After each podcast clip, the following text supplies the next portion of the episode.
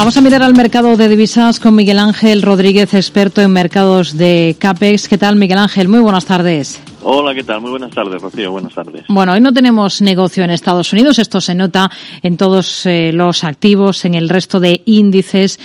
¿Ve al euro sosteniéndose por encima de esa cota de los 1,08 de manera consistente frente al dólar? ¿Hay argumentos para ello?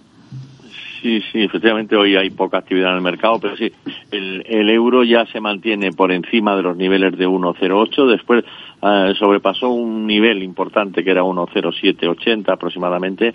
Hay razones, hay razones eh, por los dos lados, por la parte del dólar y por la parte del euro. El dólar se debilita con los tipos de interés de mercado, la rentabilidad de los bonos cayendo después de las últimas cifras que hemos conocido de tanto de IPC como las, los salarios en Estados Unidos en concreto, están presionando a la baja. Si esto se mantiene, la tendencia del dólar a la baja, el euro 2 Parece que le, escuchamos con cierta dificultad, se entrecorta un poquito, no sé si tiene manos libres o está en un lugar con poquita cobertura, Miguel Ángel. Sí, eh, no estoy con manos libres. ¿Se oye mejor ahora? Ahora sí, así que vamos a cruzar dedos. Nos comentaba. Sí, bueno, vamos a ver.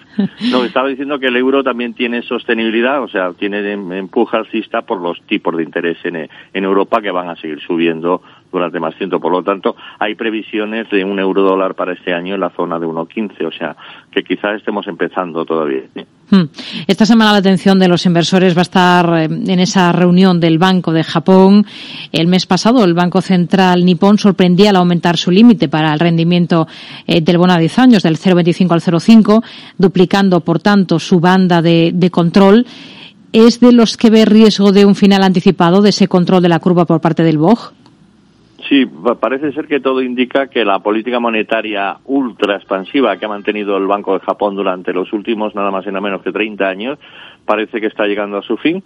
Eh, un cambio también dentro de la presidencia del, del, Banco de Japón también va a ayudar a que esto sea así y posiblemente veamos medidas en este sentido en definitiva de tipos de interés más altos ¿no? en, en Japón y esto ayudará pues a, la, a, lo que estamos viendo últimamente, a una tendencia del yen japonés al alza que ha comenzado recientemente, pero que posiblemente se va a prolongar en este periodo. Sí. ¿Hasta qué niveles, por ejemplo? ¿Hacia dónde le ven ustedes potencial o recuperación al yen?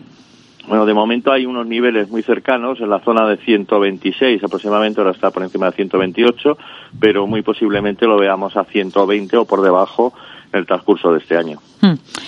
Según una encuesta de Bloomberg, la batalla del Banco Central Europeo contra la inflación puede terminar dentro de medio año. Sus encuestados esperan dos aumentos de medio punto en las reuniones de febrero y marzo, seguidos de un aumento de 25 puntos básicos en mayo o en junio, y que se comience a reducir la tasa a cotas del 3% a comienzos del tercer trimestre de este ejercicio. No sé si se enmarca también usted en estas previsiones.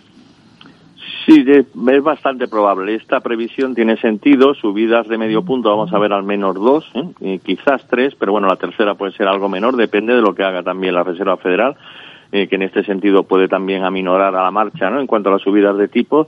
Y luego lo más probable es que se mantengan, se mantengan altas, ¿no? Lo de reducir tipos más adelante va a ser muy improbable, a menos que tengamos un escenario de recesión muy prolongada, que no parece de momento, sí algo de recesión técnica en algunos países de la Unión Europea, pero sí, evidentemente esperamos por lo menos tres subidas de tipos más, alguna de ellas un poco menor, y luego mantenimiento en el transcurso de este año, sí. Hmm.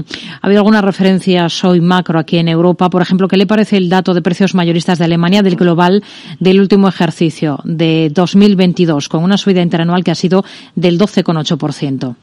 Bueno, es un buen dato, es una caída bastante significativa. Hay que tener en cuenta que este indicador es un precursor, es un indicador adelantado de lo que es la inflación, ¿no? El IPC sobre todo, y esto augura pues mejores datos más bajos, ¿no? De inflación en el futuro, que es lo que se está pretendiendo. Aún así, como he dicho anteriormente, el Banco Central Europeo tiene que ajustar los tipos de interés al alza y no por esta razón hmm. va a, va a bajar los tipos de interés eh, antes de tiempo y, y, posiblemente también le dé algo de soporte al euro este, este tipo de, de noticias, ¿sí? mm. de cifras.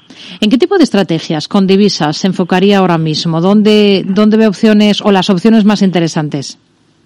Bueno, ahora para este año, casi para todo el año, lo que vamos a estar enfocados es en vender dólares, ¿eh? en debilidad del dólar contra el yen, como he explicado anteriormente, dólar yen, contra el euro, euro dólar alcista y también otras divisas, como puede ser la libra, incluso la libra dólar que está algo más debilitada pero tiene potencial alcista, o sea, comprar libra dólar y otra un poco más exótica, pero muy interesante, que es el dólar australiano. El dólar australiano tiene bastante potencial alcista contra el dólar, por lo tanto, vender dólares contra estas cuatro divisas principalmente. Sí.